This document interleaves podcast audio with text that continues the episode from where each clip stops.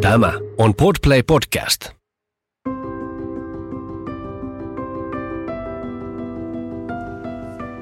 Tämä on Keskeneräiset äidit podcast. Sinulle, joka haluat kasvaa lempeästi kohti omanlaistasi äitiyttä, samaa tahtia lastesi kanssa, onnistuen ja epäonnistuen, omaa tietäsi etsien. Olet lämpimästi tervetullut mukaan.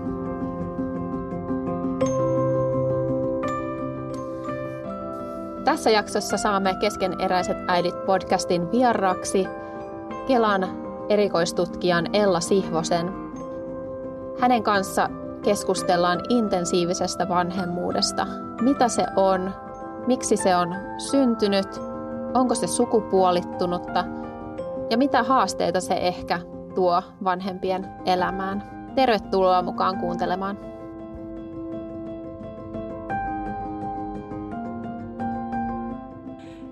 Erittäin lämmin tervetuloa toivotus sinulle kuuntelemaan keskeneräisiä äitejä, vaikka tänään äänessä ei tulla olemaankaan suurimmaksi, suurimmaksi osaksi me, Säde ja Petra, vaan Petra on tehnyt pienen ekskursion tapaamaan intensiivistä vanhemmuutta tutkinutta tutkijaa. Ja tänään me kaikki, minä mukaan lukien, saadaan olla kuulemassa, minkälaisia ajatuksia ja oivalluksia tämä tapaaminen nosti.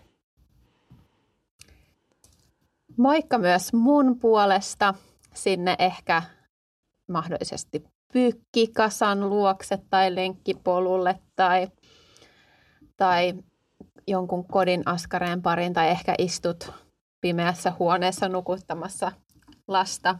Missä ikinä oletkaan, niin kiva, että olet nyt tässä hetkessä meidän seurassa. Ja, ja tosiaan tänään pääsette kuuntelemaan mun tekemään haastattelun Kelan erikoistutkijan kanssa, Ella Sihvosen kanssa. Ja päädyttiin nyt tällaiseen aiheeseen oikeastaan äh, vähän sen meidän uupumusjakson siivittämänä. Äh, se oli mulle merkittävä jakso. Äh, olisiko se nyt ollut meidän tämän kauden toinen, toinen jakso, jos et ole kuunnellut, niin, niin löytyy muutama jakso takaperin, kun katsot sieltä. Ja sen, jotenkin sen jakson tekemisen tiimoilta mä oon paljon pohtinut uupumusta, vanhemmuutta, nykyajan vanhemmuutta, intensiivistä vanhemmuutta ja sen kuormittavuutta. Ja, ja, ja sen myötä mä sitten törmäsin Ella Sihvosen kirjoittamaan ää, tekstiin Perheyhteiskunta-blogissa. Ää, ja hän kirjoitti musta jotenkin hirveän oivaltavasti, armollisesti. Ja otin sitten häneen yhteyttä ja hän oli halukas tulemaan meidän vieraaksi, niin nyt pääsette kuulemaan hänen viisaita ja oivaltavia ajatuksia. Sen verran haluan vielä sanoa, että me tehtiin tämä haastattelu etänä Zoomin välityksellä niin kuin ajan henki, ajan henki vaatii. Ää, niin tuossa Zoom-yhteydessä oli alkuun tuli ihan pari kohtaa, kun pik- pikkasen pätkäs Ellan, Ellan ääntä. Älkää antako sen häiritä, se on ihan ohimenevä pari kohtaa ja loppuhaastattelussa ei ole mitään, niin olkaa ihan huoletta. Huoletta, niin saatte kyllä loppuhaastattelusta oikein hyvin selvää. Ei muuta kuin mukavia kuunteluhetkiä ja palataan kohta.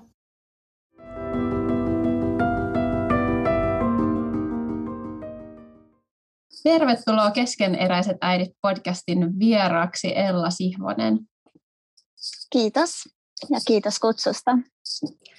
Ja tota, tähän alkuun niin olisi kiva, jos sä vähän kertoisit itsestäsi, että kuka sä oot ja mitä sä teet. Joo, kiitos. Eli, eli mä oon Ella Sihvonen ja tutkija. Mä oon väitellyt viime keväänä, oikeastaan koko lailla tasan vuosi sitten, sosiologian oppiaineesta Helsingin yliopistosta. Ja, ja oikeastaan niin kuin tohtoriopinnoissa kauttaaltaan niin, niin, tota, niin olin kiinnostunut just nimenomaan perhetutkimukseen ja perhe- ja läheissuhteisiin liittyvästä sosiologiasta ja, ja, tota niin, ja, ja ja aloitinkin väitöskirjan tekemisen tällaisessa valtakunnallisessa perhetutkimuksen tutkijakoulussa. Ja tota, ja mun väitöskirja-aiheeni oli vanhemmuuden tukeminen ja nimenomaan tämmöisenä perhepoliittisena ilmiönä. Että mä en ole niinkään haastatellut vanhempia, vaan just tarkastellut sitä tällaisten perhe, perhettä tai vanhemmuutta tukevien hankkeiden ja niiden hankkeiden dokumentaation kautta. Ja, ja se, mikä mua niissä kiinnosti, niin oli se, että miten, miksi vanhemmuutta pitää tukea ja, ja tota, niin, mihin asioihin se liittyy. Ja siitä kautta sitten tämä intensiivinen vanhemmuuskin nousi sieltä sitten, sitten esiin. Ja tällä hetkellä mä olen tutkijana tuolla erikoistutkijana Kelassa. Kelan, Kelassa on semmoinen pieni oma tutkimusryhmänsä, ja jossa on eri alojen tutkijoita, jotka tutkii sosiaaliturvaa ja, ja etuuksia, kuten esimerkiksi just perheetuuksia. Onneksi olkoon väitöskirjan tekemisestä ja saattamisesta loppuun. Kiitos. Se on varmasti Kiitos. omanlaisensa rutistus. Kuulostaa tosi mielenkiintoiselta. Ja voitaisiin alkuun tehdä silleen, että haluaisitko kertoa meille lisää, että mitä tämä intensiivinen vanhemmuus oikeastaan tarkoittaa? No joo, tämä, tämä itse asiassa tämä intensiivinen vanhemmuus äh, terminä tai käsitteenä oli alu, on niin kuin alu, alun perin sellaisen tutkijan kuin Sharon Hayesin, joka on tämmöinen amerikkalainen tutkija ja hän kirjoitti vuonna 1996 jo niin sellaisen kirjan, jossa hän puhuu tästä intensiivisestä äityydestä. Ja sin tähän käsitteisiin tosiaan, kun mä väitöskirjaa tein ja, ja tota, niin huomasin, että näissä mun pur, niin kuin tutkimusprojekteissa niin sillä tota, niin kuin vanhemmuuden tukemisella tarkoitettiin just vanhemman ja lapsen välistä vuorovaikutteista suhdetta, emotionaalista suhdetta ja siihen panostamista.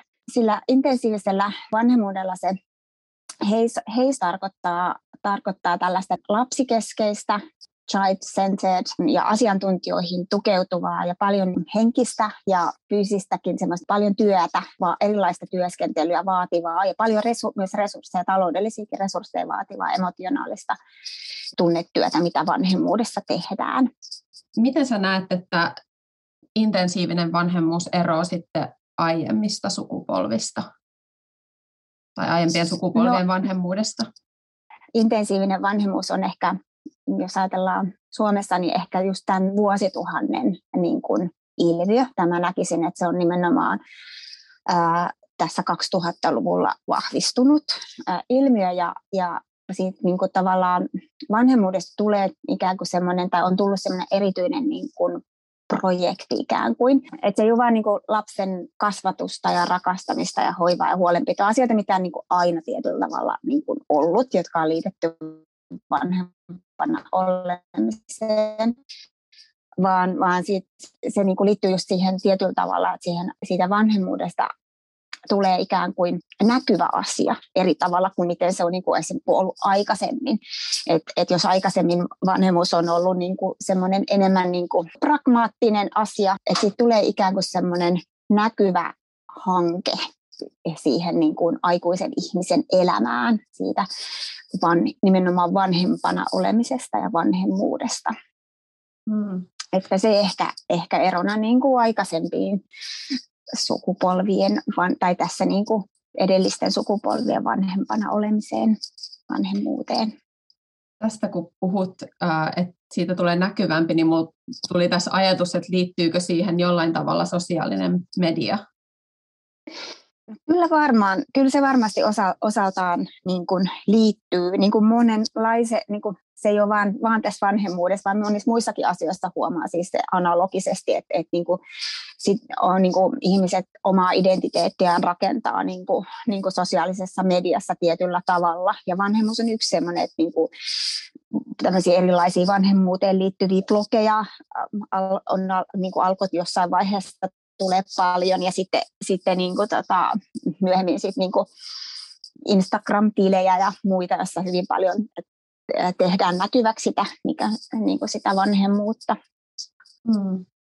Sä kirjoititkin siinä sun blogitekstissä tästä identiteettityöstä, niin, Joo. mikä liittyy spesifisti Joo. tähän intensiiviseen vanhemmuuteen, niin mm. kerro siitä jotain lisää.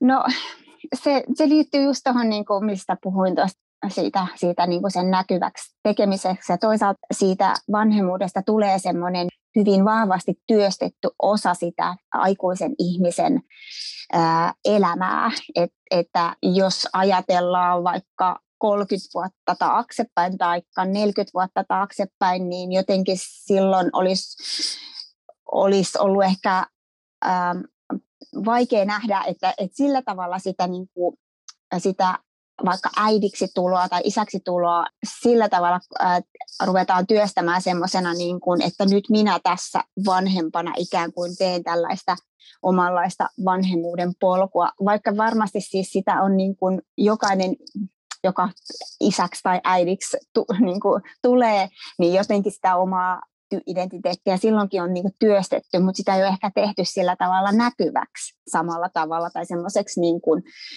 äh, osittain myös tietyllä tavalla semmoiseksi kulutukseenkin liittyväksi niin kuin, äh, tota, niin kuin poluksi. Ja ehkä, ehkä aikaisemmin on ollut vähemmän myös kirjoa siinä, että millä tavalla tai keskustelua siitä, että millä tavalla voi niin kuin olla vanhempi tai minkälaisia valintoja tekee vanhempana, että et ehkä sitten just tämä asiantuntijoiden moninaisuus tällä hetkellä verrattuna sitten vaikka jos niin kuin 70-luvulla oli joku yksi opas tai kaksi opasta, mitä sitten vanhemmat luki ja sitten saattoi olla jotain kiistoja, nyt vapaa kasvatus tai, tai joku, mutta niin kuin, muuten niin kuin sit ne oli aika semmoisia tähän päivään verrattuna kuitenkin hyvin semmoisia niin kuin vähäisempi, että nykyään se kirjo on ihan valtava lasten niin kuin ruokintatavoista, vaatteisiin, vai kestovaipat vai, vai kertakäyttövaipat, sitten ihan kaikki se, se miten niin kuin lapsen niin kuin, aivot kehittyy ja minkälaisia virikkeitä. Se on ihan niin kuin, aika huumaavaa välillä se tiedon määrä ja se, että et, et, tota, niin vanhem, vanhemmat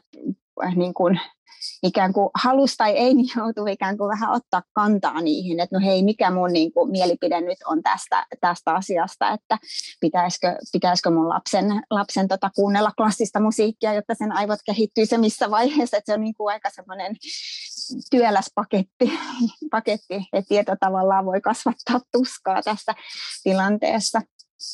Joo, kyllä. Jotenkin usein kuulee, että puhutaan siitä, että se on niin kuin valintojen viidakossa vaeltamista, kun mm. yrittää, yrittää tavallaan tehdä parhaita mahdollisia päätöksiä. Ja toki sitten sitä asiantuntijatietoa on paljon, ja sitten se saattaa olla myös niin kuin jossain määrin niin kuin ristiriidassa keskenäänkin Kyllä. välillä. Miten sitten, nyt me puhutaan niin kuin vanhemmuudesta, mutta onko tämä jollain tavalla sukupuolittunutta? On, on ehdottomasti, että, että tota niin, vaikka, äh, vaikka puhutaan niin kuin, äh, intensiivisestä vanhemmuudesta ja puhutaan tota, vanhemmuuden tukemisesta myöskin, niin se vanhemmuus sanona saattaa ikävällä tavalla piilottaa siihen liittyviä niin kuin sukupuoliodotuksia et, tai siihen liittyviä, niin kuin, että ke, kenestä oikeastaan niin kuin puhutaan. Ja itse asiassa tämä, tämä Sharon Hayes, joka silloin 96 tämän kirjan julkaisi, niin puhui nimenomaan intensiivisestä äityydestä. Ja hän kirjoitti jo silloin, että, että voi olla, että niin kuin, niin kuin tavallaan niin kuin että kun että tästä aletaankin puhua tästä ilmiöstä, jonka hän silloin jo tunnisti niin kuin Jenkeissä, että, että tästä aletaan puhua niin kuin intensiivisenä vanhemmuutena ja, ja että, että onko silloin niin kuin, imaseeko se isät siihen samalla tavalla mukaan, en tiedä, mutta mä, mä ehkä ajattelen, että se tällä hetkellä niin kuin on selkeästi sukupuolittunut, se on selkeästi niin intensiivistä äityyttä, vähemmän näkee, näkee sitä niin sellaista identiteettityötä isissä tai ja myöskin niitä vaatimuksia ei ehkä kohdisteta siihen vanhemmuuteen liittyviin vaatimuksiin samalla tavalla isiin, että mm. et ne kohdistuu äiteihin, jota kautta sit äidit ajautuu siihen, sille, sinne viidakkoon tutkimaan niitä vaihtoehtoja ja, ja pohtimaan, että mikä tässä nyt olisi oikea ratkaisu. Mutta voi kyllä, äh, kyllä sitten taas niin kuin tutkijat, jotka on isyyttä tutkinut, niin, niin on huomanneet, että kyllä tässäkin niin kuin on sukupolvissa ero, että kyllä nykyisät niin kuin enemmän ottaa vastuuta lapsista ja enemmän niin kuin tavallaan kuin sitten edelliset sukupolvet ihan vähänkin aikaa sitten. Et siinä mielessä niin kuin tässä voi, voi olla siirtymä, mutta ei ainakaan toistaiseksi kyllä näytä siltä, että, että tämä samalla tavalla koskettaisi kyllä vielä millään tavalla mm. isiä. Tähän liittyy myös niin kuin tämä taloudelliset resurssit, että, että jos niin kuin se lapseen panostaminen ja kaikki, niin se vaatii sellaista taloudellista pääomaa, että sä pystyt, niin kun sulla on varaa valita, niin, niin, tota, niin on tämä myös sillä tavalla hyvin keskiluokkainen ilmiö, tämä intensiivinen vanhemmuus. Ja minusta oli hyvä, että sä nostit esiin noin niin kun, äh, kulutustottumukset ja valinnat.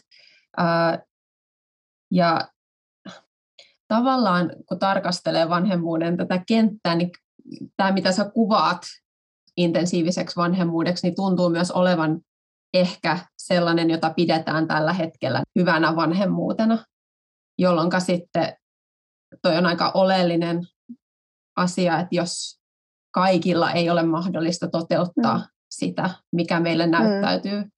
hyvänä vanhemmuutena, niin Joo, kyllä, kyllä ainakin noissa mun tutkimissa ää, niin kuin vanhemmuutta tukevissa hankkeissa, niin kyllä se näytti, näytti nimenomaan siltä, että se ihanne vanhemmuus on sitä, sitä niin kuin näiden intensiivisen vanhemmuuden niin kuin eri ulottuvuuksien kautta toteutuvaa vanhemmuutta, että on, on, on niitä asiantuntijoita, joihin luetetaan ja on sitä mahdollisuutta ja kykyä panostaa siihen lapseen ja lapsen ja vanhemman välisen vuorovaikutuksen kehittämistä, että se vaatii paljon aikaa ja rahaa ja resursseja ja, ja sellaista, että, että se ei niin kuin, on sillä tavalla niin kuin keskiluokkaista kyllä.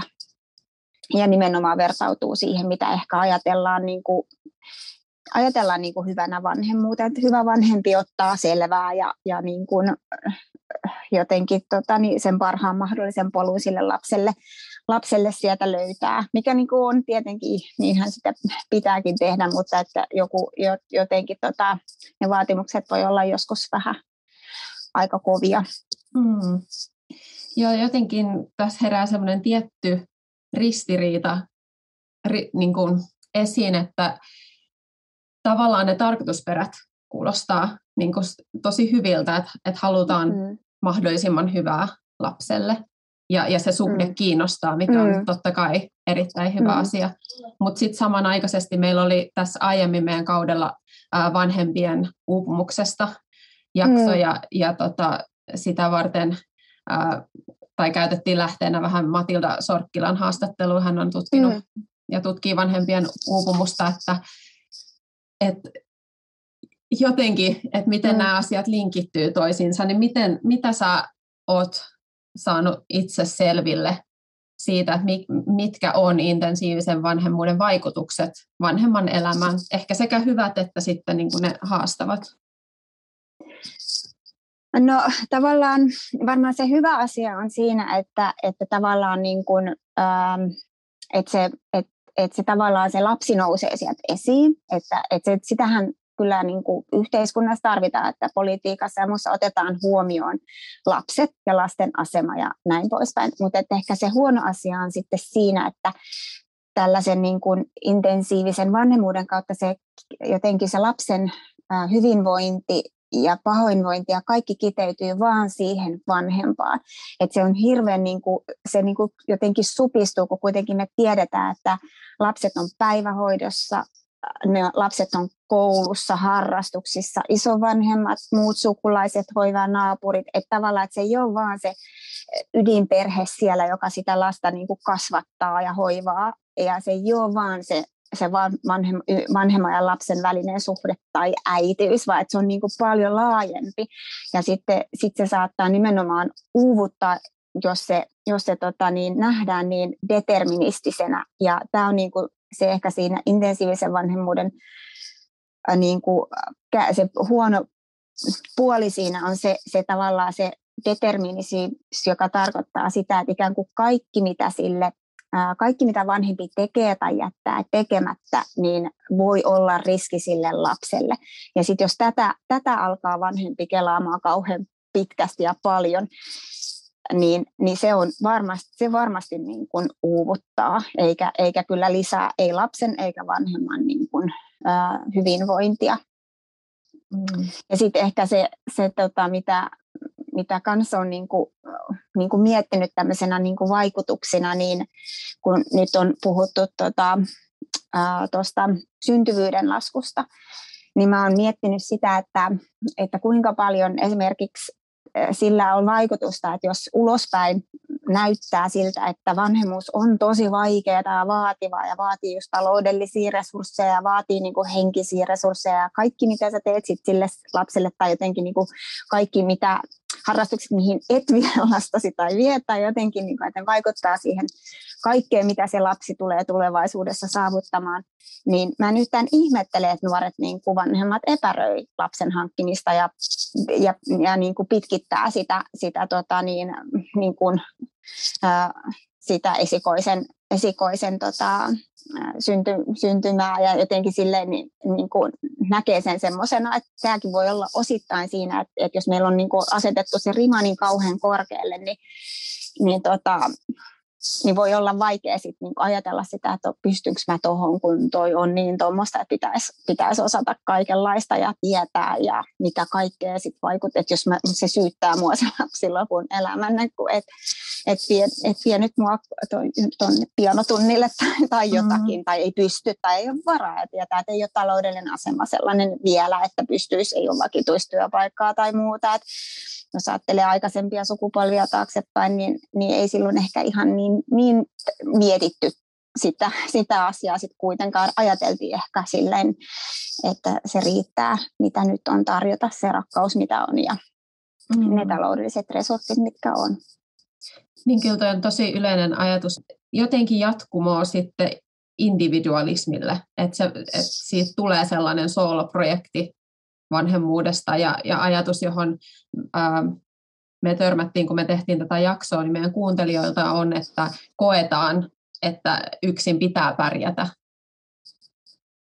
Joo, hyvä, hyvä tota pointti, kyllä. Siis, äh, kyllä varmasti on, on nimenomaan se, se, se ja jotenkin semmoinen ajatus sellaisesta, sellaisesta niin kuin, hyvin ydinperhekeskeisestä se, keskeisestä konstellaatiosta, mistä se, missä se lapsi kasvaa. Ja ne, ne suhteet on ne ainoat vaikuttavat ja muut on sitten niinku vähän ei niin merkityksellisiä tai muita. Et kyllä, ja ehkä toi just toi pärjäämisen, pärjäämisen kulttuuri Suomessa ehkä yleisestikin on aika, aika, niin kuin, ää, aika tota, kova. Ja sitten mietin sitä, että onko, onko meillä sitten myöskään, no siihen on kyllä nyt viime aikoina yritetty panostaa, että olisi matalan kynnyksen ää, niin kuin palvelua tarjota vanhemmille, mutta se ei aina sitten kohdistu ihan oikein, että se saattaa olla sitten sellaista, mitä vanhemmat ei, ei tarvitsekaan, että et kyllä, joo. Kun sä puhuit aiemmin tästä, että sä oot tutkinut nimenomaan näitä niin kuin yhteiskunnallisia tekijöitä tässä, niin äh, mekin nyt vähän puhutaan siitä, että miten se näyttäytyy yksilöiden elämässä sitten se intensiivinen vanhemmuus, mutta sitten jos me ajateltaisikin niitä vähän niin kuin ratkaisuja ehkä tähän tilanteeseen, niin, niin se ei varmaankaan ole pelkästään sitä, että, että yksittäisen äidin pitäisi alkaa tehdä eri tavalla. Että mitä sä visuaali- tai visioit, että mikä voisi muuttua yhteiskunnassa niin, että ähm, ne haasteet tässä asiassa ei olisi ehkä niin suuria? No, miten mä nyt on sitä ihan äh, viime aikoina tässä pohdiskellut sen kautta, että kun me puhutaan niin kuin vaikka perheelle annettavasta tuesta, niin puhuttaisiin nimenomaan vanhem, niin kuin vanhempien tukemisesta eikä vanhemmuuden tukemisesta, jolloin se kohdistuu taas siihen, että tuetaan sitä, että sinä yksin siellä pärjäät, vaan niin kuin, että tuetaan vanhempia, että mitä ne on ne tarpeet, mitä oikeasti vanhemmat tarvitsevat, että onko se, että se, että jos äh, joku vanhempi, joka hoitaa tällaista kotona ja on tosi tosi väsynyt, niin onko sille parempi, että siellä on lisäkäsipari? Vai että se niin kuin, joku keskustelee hänen kanssaan ja tukee häntä niin kuin löytämään parhaat keinot luoda suhdetta siihen lapseen niin kuin näy niin kuin toisiaan poissulkevia, mutta että tavallaan nähtäisi sitä semmoisena, että ihan semmoinen konkreettinen apu voi olla joskus ihan yhtä tärkeä. Ja se on nimenomaan sitä niin kuin, sen niin kuin, muun kuin sen jotenkin sen intensiivisyyden vahvistamista vielä siinä, siinä niin kuin vaan sitä laajempaa. Ja sitten se voisi olla semmoinen konkreettinen. Mun mielestä tämä teidän tota, podcastin nimi on ihan mainio, aivan täydellinen just, että et asiat on niinku keskeneräisiä. Et se on niinku keskeneräisiä, me ollaan kaikki vähän keskeneräisiä ja asiat niinku soljuu, miten ne soljuu, että se on ihan ok. Että ei tarvitse niinku olla niin niin tota, jotenkin kaiken niin täydellistä ja silti asiat voi mennä tosi hyvin enemmän kuin hyvin. Et, et joku semmoinen ehkä armollisuus niin kuin itseään kohtaan ja muita vanhempia kohtaan myöskin, ettei niin kuin lähdetä osoittelemaan. Ei sitten, jos joku osoittautuu vaikka intensiiviseksi vanhemmaksi, niin ei lähde sinä siellä intensiivinen vanhempi nyt relaa, vaan niin kuin, että jotenkin sitten sillä omalla tekemisellään ja muulla jokainen voi varmaan näyttää sitten just niin kuin yhteiskunnan tasolla sit miettiä niitä palveluja sen näköiseksi, kun ne vanhemmat oikeasti mitä tarvii ja perheet. Mm. Tota, kuuntelijoille tiedoksi, että mä nyökyttelen täällä vaan, niin kuin, että kuulostaa, tai siis niin loistavia ajatuksia. Ensinnäkin juurikin tämä, että ja mihin sä viittasit siellä sun blogitekstissäkin, että puhut, puhutaan niin kuin myös vanhempien tarpeista. Että se tuppaa mm. jotenkin jäämään, kun lapsi nostetaan niin täysin keskiöön. Mm, kyllä. Joo, siellä siinä blogitekstissä oli muistaakseni, siitä on muutama vuosi aikaa, mutta oli se sormiruokinta esimerkki, niin, niin mun mielestä hyvä konkreettinen esimerkki siitä, että joo, se voi edesauttaa lapsen, tota niin, lapsen niin kuin, tutustumista ruokaan ja ruokailua, mutta että se voi myös olla vanhemmalle helpotus, kun se voi syödä vähän aikaa yksin, kun se lapsi läträä sen ruoan kanssa tosi tärkeää niin toi, toi ajatus siitä, että, että asian ratkaisu ei voi olla vaan se, että vanhemman pitäisi nyt vaan relata, vaan että tässäkin nyt kun me kuuntelijat saadaan kuunnella tätä, näitä sun ajatuksia, niin piirtyy se kuva siitä, miten on kyse niin kuin yhteiskunnallisista ilmiöistä, jolloin se ei ole sinun kuuntelijavika siellä, jos mm. tunnistat sitä, että mm. vanhemmuus tuntuu intensiiviseltä ja kaikki päätökset mm-hmm. tuntuu erittäin merkitykselliseltä, niin, niin kuin kaikki mitä me tehdään toki on, en, en sillä vähättele, mutta että, mm. että ulkopuolinen maailma myös vaikuttaa niin kuin Kyllä. meihin hyvin vahvasti. Me eletään tavallaan sitä kulttuuria, mikä, mikä meille on tähän hetkeen luotu, että, mutta että sitä voi kriittisesti itse tarkastella silti, mutta on hyvä olla syyllistämättä itseään siitä, jos todellakin niin kuin tunnistaa, että totta kai me, me synnytään tähän hetkeen ja eletään sellaista vanhemmuutta kuin tässä, tässä meille niin kuin tarjoillaan, mutta sitä voi hyvin haastaa. Mm. No, ehkä tuohon loppuun, niin mä voisinkin kysyä sulta, että jos herää sellainen tunne itsessä, että, että että joo, että vitsi, että, että tämä on niin totta ja tämä on aika raskasta ja, ja kipuilee ehkä siellä valintojen viidakossa, niin onko sinulla tullut vastaan jotain äh, keinoja tai ideoita, miten voisi ottaa ikään kuin askeleen taaksepäin tästä niin kuin narratiivista, että minä ainoastaan voin vaikuttaa? No se on kyllä vaikea, vaikea kysymys, mutta tota,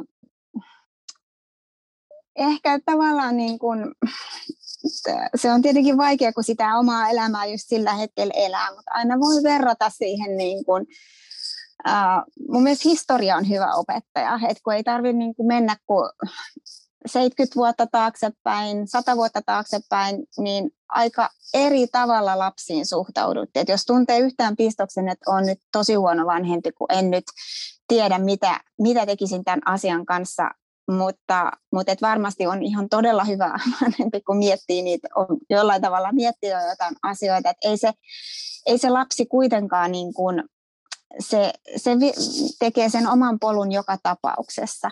Ja, ja jotenkin, että sä, se vanhempi ei todellakaan ole siinä yksi, vaikka se voi tuntua siltä ja se painostus voi tuntua, se yhteiskunnan kulttuuri, meidän kulttuuri voi tuntua siltä, että hei se on nyt kyllä just sun valinnoista että mitä sun lapsesta tulee, niin, niin ei ole. Että siellä on, me, meillä on silti olemassa yhteiskunnan rakenteita ja, ja se lapsi on joka tapauksessa yksilö, joka tekee ne valinnat sitten lopulta itse. Et, et niin kun, ei pidä sillä tavalla niin kuin, tuntea siitä millään tavalla syyllisyyttä, että, että niin se, miten, miten niin kuin, ä, lapsia tällä hetkellä kasvatetaan, niin on aivan huippuluokkaista verrattuna, tai siis sillä tavalla huomioidaan ylipäätään niin kuin, niin, niin verrattuna kaikkiin aikaisempiin sukupolviin, että ei millään tavalla kannata siitä olla huolissaan. Ihanaa, ihana rohkaisu tähän loppuun. Ella, kiitos paljon siitä, että tulit meidän vieraaksi ja me jatketaan tässä nyt sit seuraavaksi Säteen kanssa vähän turinoita, että mitäs ajatuksia tämä keskustelu meissä herätti. Kiitos paljon. Kiitos.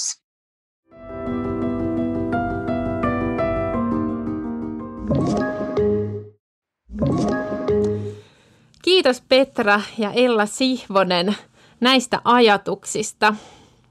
Mä oon kuunnellut tän nyt pari kertaa ja sieltä nousee useampi semmoinen ajatus, jotka jollain tasolla on ehkä tiennyt intuitiivisesti, mutta ei ole kuitenkaan tiennyt, niin kuin ei ole tiedostanut, että kyllä itse tunnistaa sen, että monella tapaa elää semmoista intensiivistä vansemmuutta. Miten, niin kuin, miten Ellakin sanoi, että siinä on paljon hyvää, että halutaan tarjota lapselle parasta, ää, nojataan asiantuntijatietoon ää, ja kyllä niin kuin jollain tavalla on ajatellut tai ajatteleekin vanhemmuuden semmoisena tietynlaisena projektina. No mä henkilönäkin oon hyvin projekti-ihminen ja sitten kun on joku, joku uusi juttu, niin siitä otetaan selvää ja luetaan. Niin kyllä vanhemmuuteenkin on ottanut semmoisen lähestymisen, mikä niin kuin ei, ei todellakaan ole vaan huono asia, mutta kun siihen ei tule sitä tasapainoa ja jos menee täysin niin kuin all in, niin kyllä se sitten toteutuu tämmöisenä intensiivisenä vanhemmuutena. Ja itse on ainakin kokenut, että se oli vielä intensiivisempää siinä vanhemmuuden alkuvaiheessa, jolloin sen ajatteli just tosi deterministisenä, niin kuin tuossa puhuittekin. Ja semmoisena projektina, että nyt mun täytyy luoda erinomaisia ihmisiä, tarjota heille kaikki virikkeet, mahdollisuudet. Vaikka mä en toisaalta sanoisi edes, että mä tietoisesti ajattelin näin, että kyllä mä ihannoin myös semmoista rentoa vanhemmuutta, ettei stressata liikaa, että ei ole nyt niin tarkkaa, että onko luomusose vai joku toinen sose, mutta silti – vaikka mä tietoisesti ajattelin, että ei se ole niin nuukaa, niin sitten kuitenkin aika syvällä sisällä, niin se kuitenkin tuli sieltä se, että haluaa haluu tehdä sen parhaansa. Tosi hienoa, että te sanotitte näitä meille, mulle ja meille kuulijoille. Et kiitos. Mm. Joo, mulla myös nousi tuolta noita vähän äh, samoja ajatuksia – mitä kuvaatkin tuosta vanhemmuuden alkutaipaleesta. Siinä on ihan omanlaisensa intensiteetti, ehkä osittain myös liittyen siihen, että kun kaikki vaiheet ja ilmiöt ja tarvikkeet ja ratkaisut ja valinnat tulee uutena, niin silloin joutuu tekemään, äm, tai ainakin varmasti moni kokee, että joutuu tekemään tosi paljon – sellaista projektiluontosta työtä, ta- taustatietoa hankkia, etsiä asiantuntijatietoa, vertaisryhmiltä tietoa, niin, niin oot varmaan oikeassa siinä, että alussa on ihan omanlaisensa intensiteetti, uh, mutta kyllä se siitä sitten kulkee, kulkee jollain lailla mukana, mukana osittain siksikin, että varsinkin perheen esikoinen niin vie koko ajan perhettä niihin uusiin vaiheisiin, missä on taas uutta. uutta. Öm, ja sitten niin kuin sä sanoitkin, niin musta on valtavan hienoa, että vanhemman ja lapsen välisestä vuorovaikutuksesta on lähivuosikymmeninä kiinnostuttu yhä enemmän, ollaan saatu paljon enemmän tietoa, siihen on alettu panostaa. Ja niin kuin Ellakin puhu, niin hän on tutkinut näitä ähm, erilaisia hankkeita, joilla on pyritty tukemaan vanhempia ja niissä kaikissa keskitytään nimenomaan tähän lapsen ja vanhemman väliseen suhteeseen. tai suurimpaan osaan, näin mä ymmärsin. Mutta kaiken tämän, tämän keskellä ja niin jotenkin suhteessa siihen, kun me tehtiin se uupumusjaksokin, niin, niin sitten kuitenkin herää se kysymys, että jääkö tässä vanhempi itse kovin sivuun.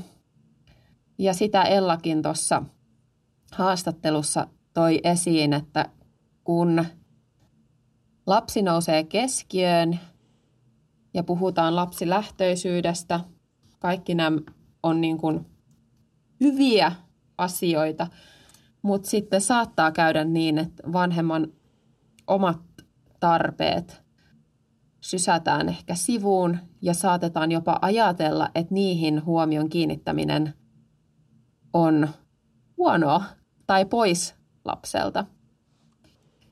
Ähm, ja asia ei kuitenkaan ole ihan sillä tavalla. Toi on kyllä tosi hyvä huomio, se, että missä on se fokus. Ja itselle nousee nyt se ajatus siitä, että aikaisemmin tosiaan lapsi oli vähän niin kuin siellä sivussa, vanhempi oli, tai ehkä vanhempikaan ei ollut fokuksessa, vaan ne työt ja kaikki semmoinen, niin kuin mitä piti tehdä, se oli fokuksessa. Ja sitten alettiin tiedostaa se lapsen merkitys. Ja toki tutkimus on nyt näyttänyt myös paljon sitä, että miten kriittinen vaihe, se kasvuvaihe on, että monet asiat jatkuu sieltä sitten myöhemmin aikuisuuteen, niin sen takia niin kuin paljon, paljon fokusta laitetaan siihen laps, lasten hyvinvoinnin tukemiseen.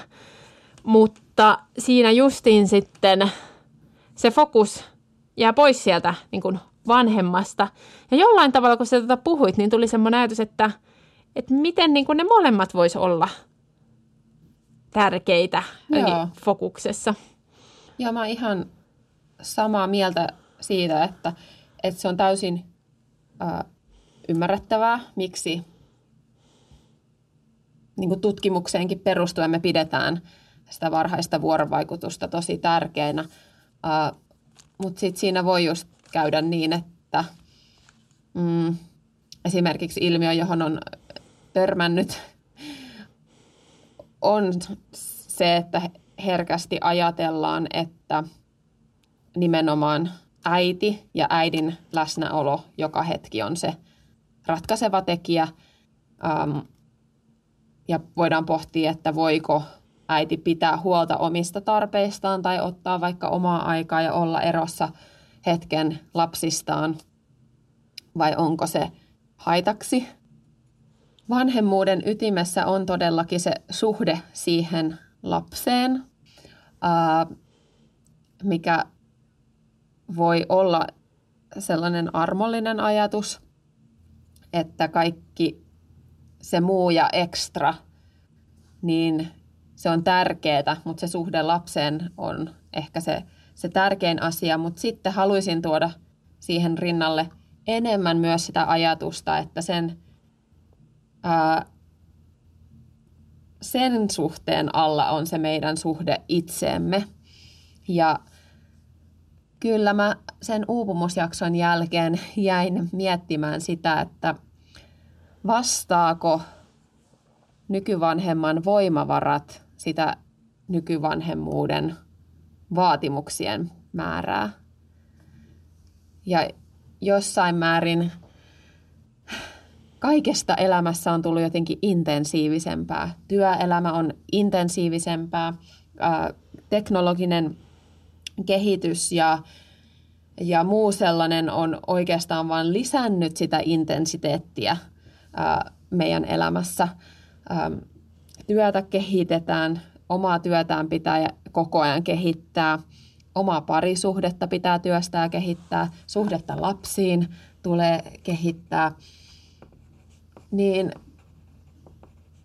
se on aikamoinen yhtälö yhdelle kuitenkin ihan tavalliselle ihmiselle, joka tallustaa täällä, täällä maan päällä. Päivässä on 24 tuntia. Ähm, repussa on ne eväät, mitkä on itse elämään saanut ja, ja mahdollisesti omat kuormat, jotka usein nousee selvitettäväksi. enemmän tai vähemmän vanhemmuuden myötä voi nousta asioita, joita joutuu itsessään työstää. Niin se on aikamoinen koktaili kaiken näköistä. Ja sitä mä haluaisin jotenkin kyseenalaistaa, että, niin, että mitä se on se hyvä elämä ja mitä se on se hyvä vanhemmuus ja mitkä on ne standardit, joita meille asetetaan ja joita me itse asetetaan itsellemme. Mulla nousee tästä mieleen tämä melkein kliseeksi noussut termi riittävän hyvä vanhemmuus. Ja jollain tavalla ehkä ajattelee, että aikaisemmin se on ollut aika intuitiivista, että, että ollaan ajateltu, että ollaan vanhempia, se on riittävän hyvää. Mutta nykyään sitten siihen vanhemmuuteen kohdistuu niin paljon niin kuin mahdollisuuksiakin, mistä me ollaan tietoisia, mikä luo sen intensiteetin. Mä oon myös miettinyt vähän taaksepäin tavallaan elinpiiriä, missä äidit asui. Meidän isovanhemmat, niin kuin vaikka ruoanlaitosta lähtien, he viljeli sen ruoan ja teki sen ruoan. Sitten taas meidän vanhemmat, he on niin kuin käynyt kaupassa ja jotenkin tehnyt sillä tavalla sen ruoan. Ja sitten nyt me tilataan ruokakaupasta ja sekin jo tuntuu niin kuin välillä semmoilla, että ei niin kuin jaksaisi tehdä tätä kauppatilasta, vaikka se ruoka ajetaan kotiin asti.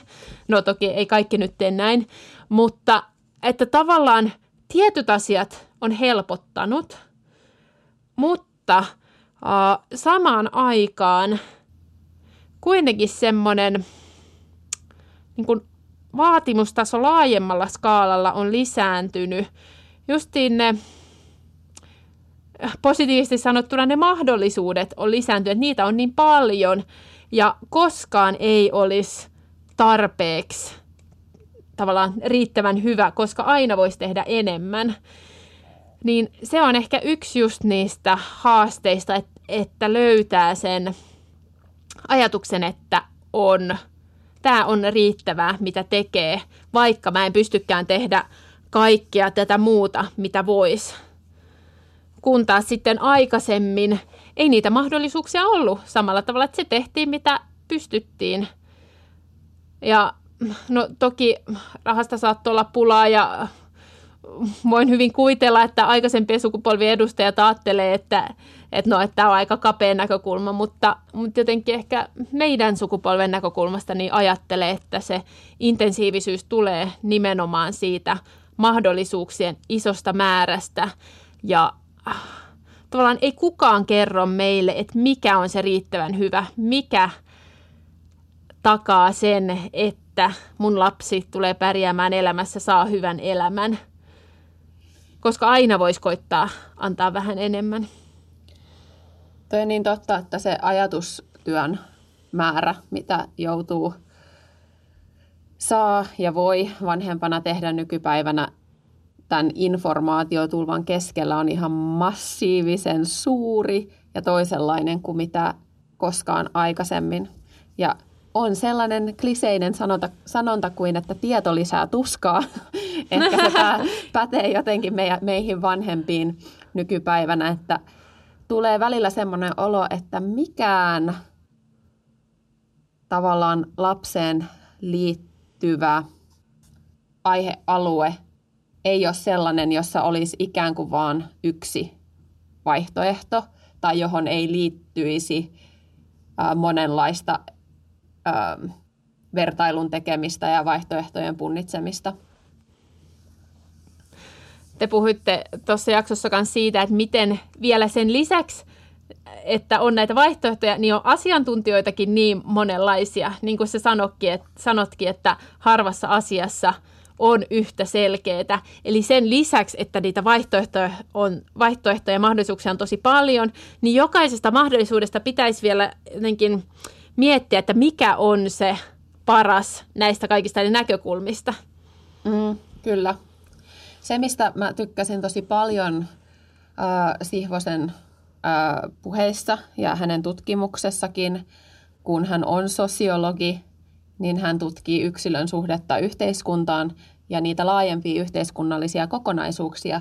Ja niiden ymmärtäminen ää, ja huomioon ottaminen siinä omassa kokemuksessa on jollain tavalla ehkä jopa sellainen avain siihen, että voi kokea jonkunnäköistä helpotusta siinä. Että et, niin kuin Sihvonenkin tuossa puhui, niin me ollaan aina yksilöitä oman yhteiskunnan ajan keskellä ja me ilmennetään sitä, mitä meidän ympäröivä kulttuuri meille myös viestittää. Toisaalta me myös rakennetaan sitä, sitä kulttuuria jokainen omalla tavallamme. Ää, mutta tässä tuli jotenkin tärkeänä esiin se, että vanhemmuus nähdään nykyään aika sooloprojektina. Jokainen meistä on kuullut nämä sanonnat, että, että lapsen kasvattamiseen tarvitaan kokonainen kylä. Ja jossain määrin se kylä on siirtynyt nettiin ja eri asiantuntijat ja vertaisryhmät on sitä meidän kylää, mutta kyllä se on kuitenkin aika erilaista kuin jos ajatellaan sitä, että olisi niin kuin ympärillä oikeasti ihmisiä siellä omassa arjessa. Ja se netin kylä on vaan semmoinen, joka tavallaan tukee sitä vanhempaa tekemään ne jotkut ratkaisut, mutta se vanhempi kuitenkin tekee sen kaiken työn tavalla, että se fyysinen kylä on siinä myös fyysisesti läsnä. Kyllä, just toi, ja se oli musta hyvin sanottu, kun Ella sanoi, että, että tuetaanko me vanhemmuutta vai tuetaanko me vanhempaa.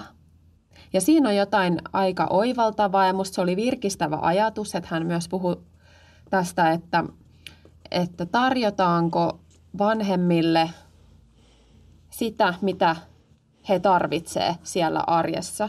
Tarjotaanko heille konkreettisesti esimerkiksi tuki, tukikäsiä, siis apukäsiä sinne arkeen auttamaan vaikka siivoamisessa ja ruoanlaitossa ja siinä käytännön, käytännön työssä, vai onko se tuki, mitä tarjotaan sellaista, että se jopa tekee valmiiksi intensiivisestä vanhemmuudesta vielä intensiivisempää. Eli jos vanhempi on vaikka uupunut, niin silloin se apu, mitä tarjotaan, on siihen vuorovaikutukseen vaikka lapsen kanssa, kun oikeasti ehkä vanhempi kaipaisi hetken omaa aikaa, mahdollisuuden nukkua tai muuta sellaista.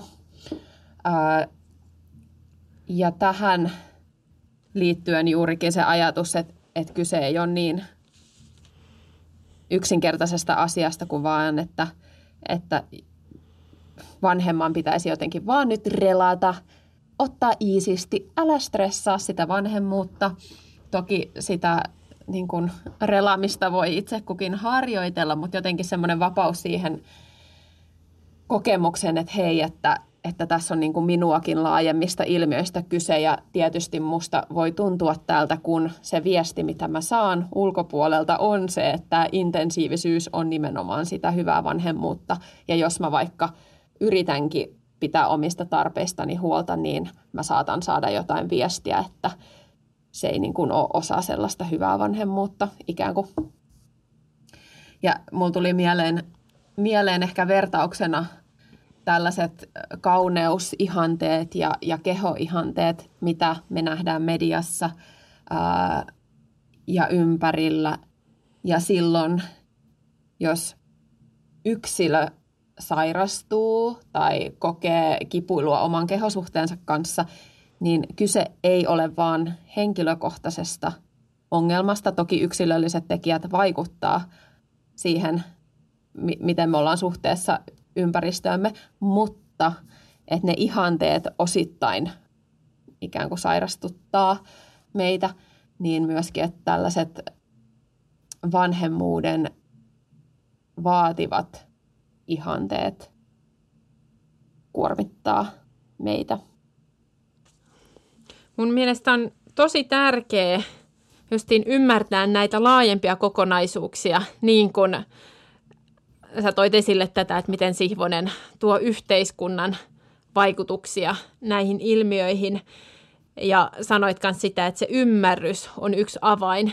Ja mä oon ihan samaa mieltä, että kun me tiedostetaan, että mitkä on ne asiat, jotka saa nämä ajatukset aikaan meissä, niin silloin me voidaan tietoisemmin tarkastella niitä, kun ne nousee ja ehkä myös kun ne jotenkin syytökset nousee, että hei, että mä en ole tarpeeksi hyvä vanhempi, uh, koska silloin se meidän intuitiivinen ajatus, mikä tulee, että hei, mun pitäisi tehdä tämä ja tämä ja tämä, niin sen voi kyseenalaistaa, koska, uh, koska jos sen tavallaan tiedostaa, että hetkinen, että se ei olekaan ehkä hyväksi meidän perheelle, että mä elän tätä intensiivistä vanhemmuutta näin täysillä, niin se ymmärrys antaa semmoisen mahdollisuuden pysähtyä siihen, että hetkinen, että mihin, mihin mä oon menossa, mitkä on nämä mun ajatukset, mitkä on nämä mun tunteet.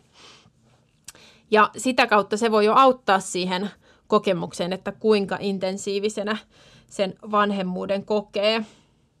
Jotenkin on pohtinut sitä, että mitä Ellakin tässä toi esiin, sitä ydinperhekeskeisyyttä ja, ja sitten rupesin myös miettiä tätä sukupuolittuneisuutta ja ehkä vähän sitä, miten,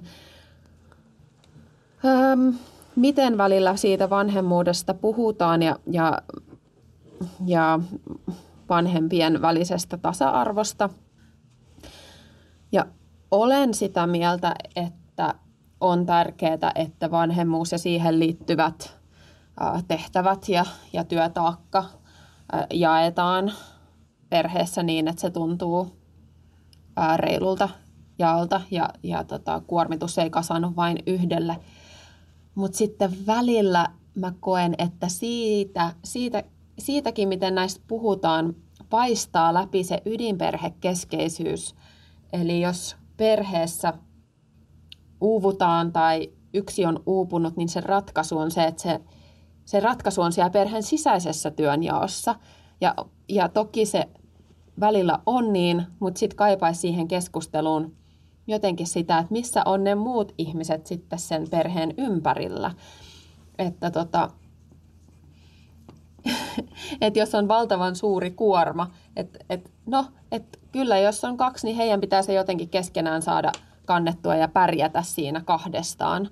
Ää, niin kuin tuli meidän uupumusjaksossakin yksi meidän ää, kuuntelijoista kertoi meille siitä, että kun hän uupui, niin hän koki syyllisyyttä siitä sen vuoksi, että kyllä heillä sitä työmäärää jaetaan ää, puolison kanssa. Ja hän koki jopa vaikeaksi kertoa siitä hänen uupumisesta sen vuoksi, että ei halunnut saattaa, saattaa puolisoa huonoon valoon.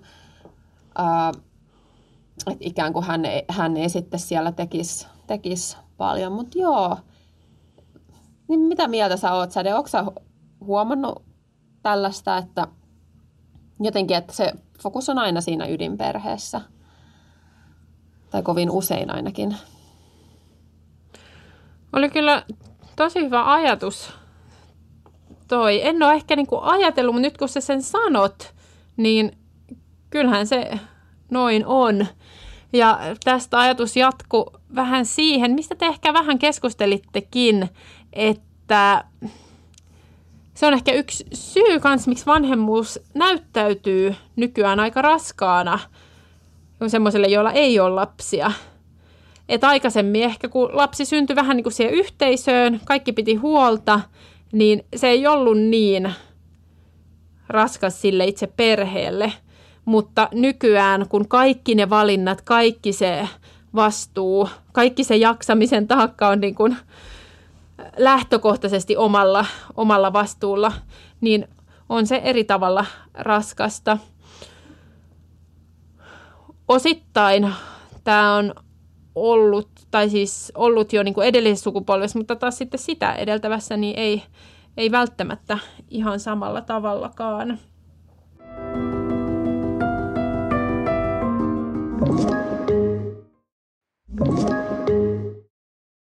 Mulle jäi tuosta teidän keskustelusta erityisen vahvana se ajatus siitä, että se lapsen kasvu ja kehitys ei ole vaan vanhempien varassa, että on päiväkoti, on isovanhemmat, on niitä muita ihmisiä, koska mä oon ehkä jollain tavalla aikaisemmin intuitiivisesti ajatellut, että on, on meidän ja mun vastuu, että lapsi kasvaa ja kehittyy hyvin, että hänellä on hyvät tavat ja hän niin kuin toimii kaikissa tilanteissa hyvin.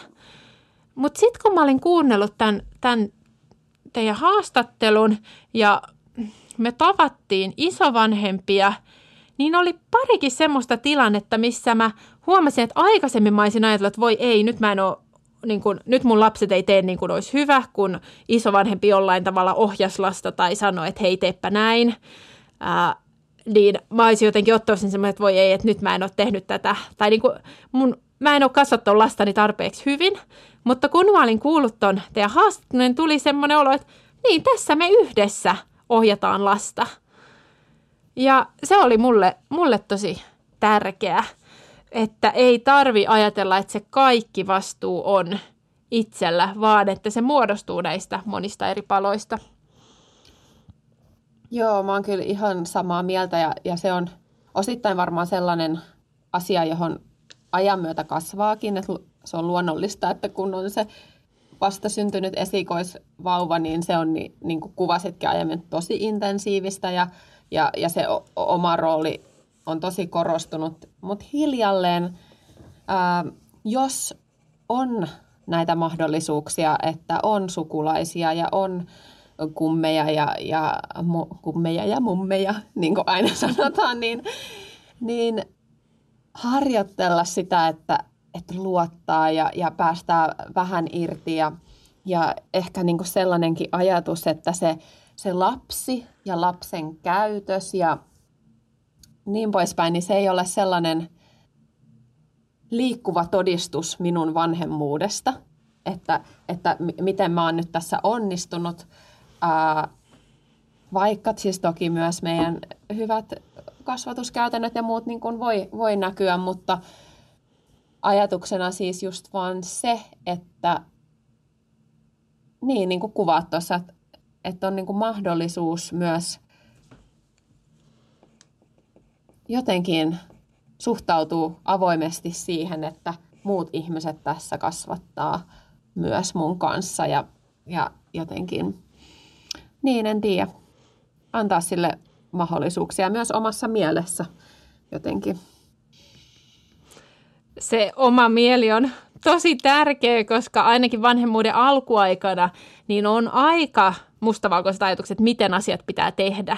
Ja silloin muun muassa niin kuin vaikka isovanhempien ajatukset tai tavat voi olla vähän niin kuin ristiriidassa niiden kanssa, jolloin sitten jopa haluaa pitää sen, niin kuin, sen koko kasvatusprojektin itsellään. Että, että mun mielestä ainakin se ajan myötä on vähän laajentunut myös se oma ajatus siitä, että ehkä se, että se ei ole niin jokaisesta asiasta kiinni, että miten mun lapsen polku muodostuu. Se oli musta jotenkin ihanasti sanottu Ellalta, että, että lapsi tekee sen oman polun joka tapauksessa. Et toki siihen vaikutetaan eri tavoilla, mutta ne vaikutukset, niin kuin yksittäiset vaikutukset ei ole käänteen tekeviä. Ja siihen liittyen mulla tuli myös se ajatus, taas kliseitä, että niin kuin lapsi ei tee niin kuin me sanotaan, vaan niin kuin me tehdään tavallaan jotenkin se esimerkin voima, mikä on. Ja siinäkin ehkä se, että vanhempi kiinnittää huomiota itseensä, huolehtii itsestään, niin se esimerkin voima on tosi voimakas. Kun taas jos me täysin No nyt tullaan taas tähän kontrollointirajat puheeseen, niin jos me tosikoisesti yritetään kontrolloida sitä lapsen elämää, jotta siitä tulee meidän mielenmukaista, niin onko se esimerkki sitten myöskään se, mitä me oikeasti halutaan antaa? Kyllä, mä kirjoitin tänne omiin muistiinpanoihin, että lupa väsyä, tarvita ja haluta on myös vanhemmalla. Ja niin kuin sä sanoit, niin mehän myös mallinnetaan itse sitten sitä itsestä huolen pitämistä ja omien tarpeiden sanottamista ja niihin vastaamista meidän lapsille. Ja, ja se on niin kuin täysin sallittua. Ja nyt me, me ollaan puhuttu taas niin kauan, kun pitää lopettaa, mutta sen mä vielä jotenkin halusin sanoa, että myös herää se ajatus, että, ähm, että, in, että tällaiseen tietynlaiseen intensiivisen vanhemmuuden ihanteeseen, niin, niin sinne voi olla vaikea mahduttaa kaikki erilaiset persoonallisuustyypit ja temperamentit ja, ja jotenkin se yksi, vanhemman oma yksilöllisyys, äidin yksilöllisyys, että mikä tuli, on tullut teidän kuuntelijoidenkin viesteissä ilmi, että, että se mikä sopii yhdelle ei välttämättä sovi toiselle. Jos meillä on hirveän ehdottomia ajatuksia siitä, että miten lasta hoivataan, miten, no, nyt nämä esimerkit, mitä me tuntuu nousevaa aika usein liittyy tällaiseen niin kuin hyvin varhaiseen vaiheeseen, että just vaikka soseet ja, ja vaipat ja kantaminen ja, ja vaunut ja, ja perhepedit ja siis tällaiset kaikki, niin jotenkin toivoisi sitä, tulisi enemmän sitä keskustelua ja tilaa, niin kuin, että voidaan pohtia niitä vaihtoehtoja, mitkä on – lapselle hyviä, mutta sen rinnalla kulkisi aina se, mikä on kullekin vanhemmalle se toimiva ratkaisu tai perheelle. Ja, ja se kokonaiskuva, niin kuin Sädekin on täällä puhunut jo, joissain aiemmissa jaksoissa, että se, se kokonaiskuva ja kokonaistilanne huomioiden, niin mietitään, mietitään niitä ratkaisuja ja valintoja. Ja sitten mulla tuli mieleen tällaiset kolme, kolme p jota voi, jota voi tarkkailla, jos joskus intensiteettitasot on kovin korkealla, niin löytyykö sieltä intensiteetin taustalta itsestä pelkoa, painetta tai perfektionismia. Pelkoa ehkä siitä, että juuri tämä nimenomainen tilanne tai asia tai, tai valinta tai mikä lie tulee pilaamaan lapseni elämän tai äh, osoittaa, että olen kykenemätön ja riittämätön vanhempi tai äh, minut tullaan tuomi, tuomitsemaan tämän vuoksi. Tai onko siellä ulkopuolista painetta, äh, mistä se ulkopuolinen paine tulee, Onko se mun mielen sisällä, onko se aktuaalista, jos on jotain aktuaalista painetta, mikä on aika tyypillinen, mitä olen kohdannut ää, muiden äitien kanssa keskustellessa, on esimerkiksi someryhmistä tuleva paine toimia tietyllä tavalla. Jos tunnistat itsessäsi niitä, niin rajaa pois näitä asioita, jotka liiakseen aiheuttaa sellaista taakkaa elämään. Ja sitten kolmantena oli tämä perfektionismi, eli Eli joskus on myös paikallaan tarkastella niitä omia standardeja ja miettiä, että voisiko ihan hitusen jotain, jotain rimaa laskea jossakin asiassa. Mm. Oli kyllä hyvät kolme PT täytyy sanoa, että tunnistan kaikki kolme, mitä suurimmassa määrin, erityisesti siis just siellä äitiyden alkuaikoina. Mä sanoisin, että, että kyllä – elämä lasten kanssa opettaa näissäkin ja se on, se on ollut musta tosi, tosi hienoa. Mä äänitettiin aikaisemmin jakso äh, Hanna Ranssi Matikaisen kanssa ja hän sanoi semmoisen, että sitten kun oli ollut äitinä seitsemän vuotta, niin sitten tuntui, että alkoi löytää sen. Ja mä alan niin kuin aavistaa sitä, että kyllä olla, ei tässä ei ole enää monta vuotta siihen seitsemään vuoteen, niin se varmasti niin kuin jollain tavalla – päteekin. Toki en usko, että, että se täysin myöskään vie, vie sitä, jos sitä ei tiedosta sitä niin kuin intensiivisyyttä. Sitten lisäksi mulle tuli tämmöinen ajatus. Mä tykkään spekuloida tulevaisuutta jotenkin miettiä trendejä, että mistä tullaan, mihin ollaan menossa. Ja, ja sitten välillä myös miettiä, että mitä me nyt niin kun mietitään, että, häh, että miten näin pystyy olemaan ja mitkä voi olla semmoisia asioita meidän ajassa – mitä tullaan tulevaisuudessa miettimään, että siis hetkinen, miten tällöin olikaan tämmöistä. Ja yksi ajatus, mikä tuli tässä, oli se, että, että saattaako olla niin, että tulevaisuudessa katsotaan meidän aikaa ja mietitään, että miten vanhemmuudesta tehtiin niin stressaavaa, miten jotenkin ei osattu suojella perheitä, antaa perheille semmoista niin kuin rauhaa, tilaa, kasvaa yhdessä, vaan että sinne niin kuin tulee niin paljon sitä painetta, että se tavallaan fokus menee siitä perheestä kaikkeen siihen muuhun. Ja tässä nyt se balanssi varmasti on tosi haastava, että, että miten paljon koitetaan tuoda hyvää, mutta ennen kuin se kääntyy paineeksi. Tuosta mulla nousi mieleen listalle neljäs P, eli prioriteetit. Pelkopaine, perfektionismi ja prioriteetit. Ja toi, mitä sä sanot, liittyy niihin meidän prioriteetteihin. Eli niitäkin, kun tarkastelee, niin sitten pystyy ehkä suhteuttaa eri vaatimuksia, että mitkä, mitkä on siellä kärjessä. Ja kyllä täytyy sanoa, että kyllä se oma jaksaminen ja hyvinvointi on aika tärkeä prioriteetti varmaan ihan kaikille, koska sieltä se, se meidän vanhemmuus ja meidän elämä muutenkin kumpuaa sieltä, miten me voidaan sisällä itsemme kanssa sellaisina kuin me ollaan.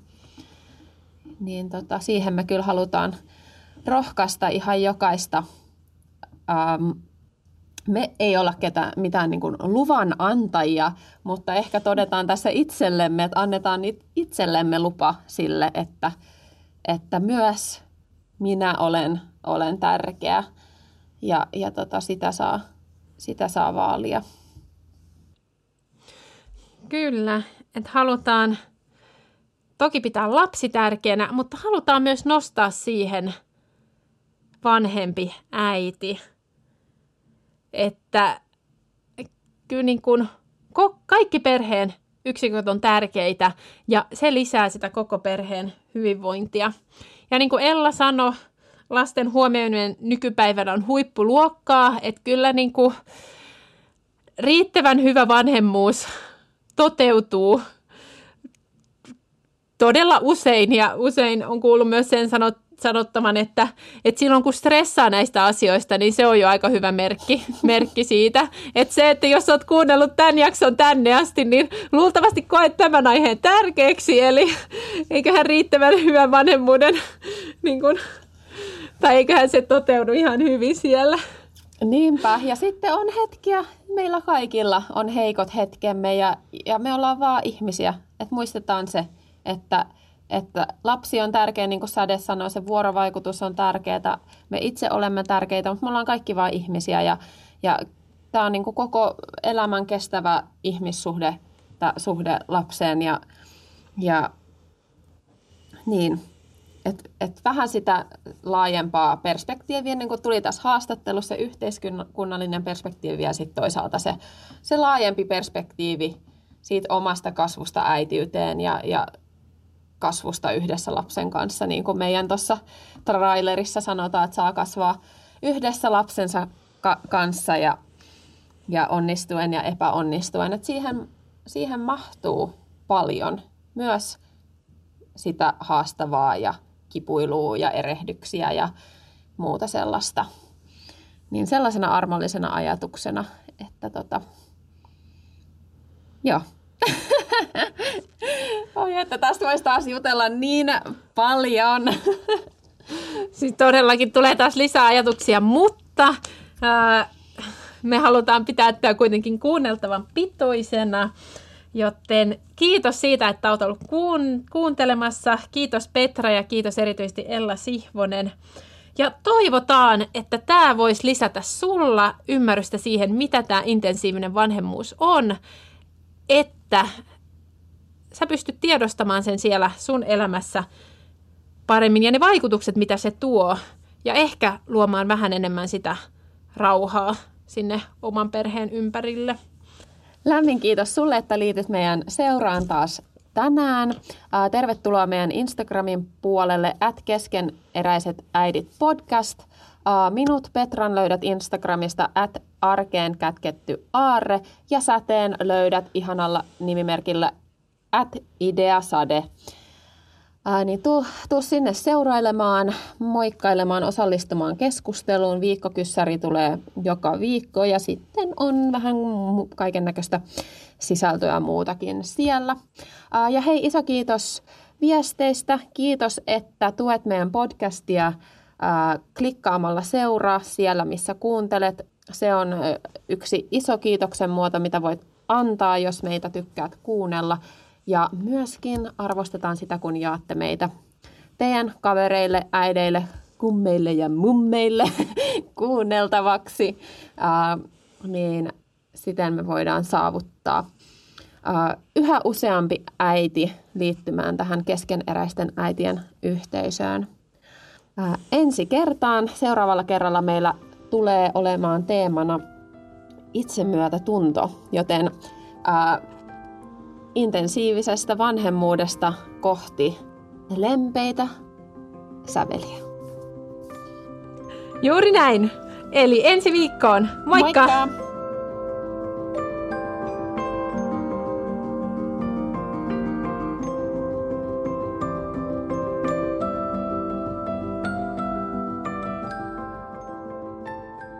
Keskeneräiset äidit podcast.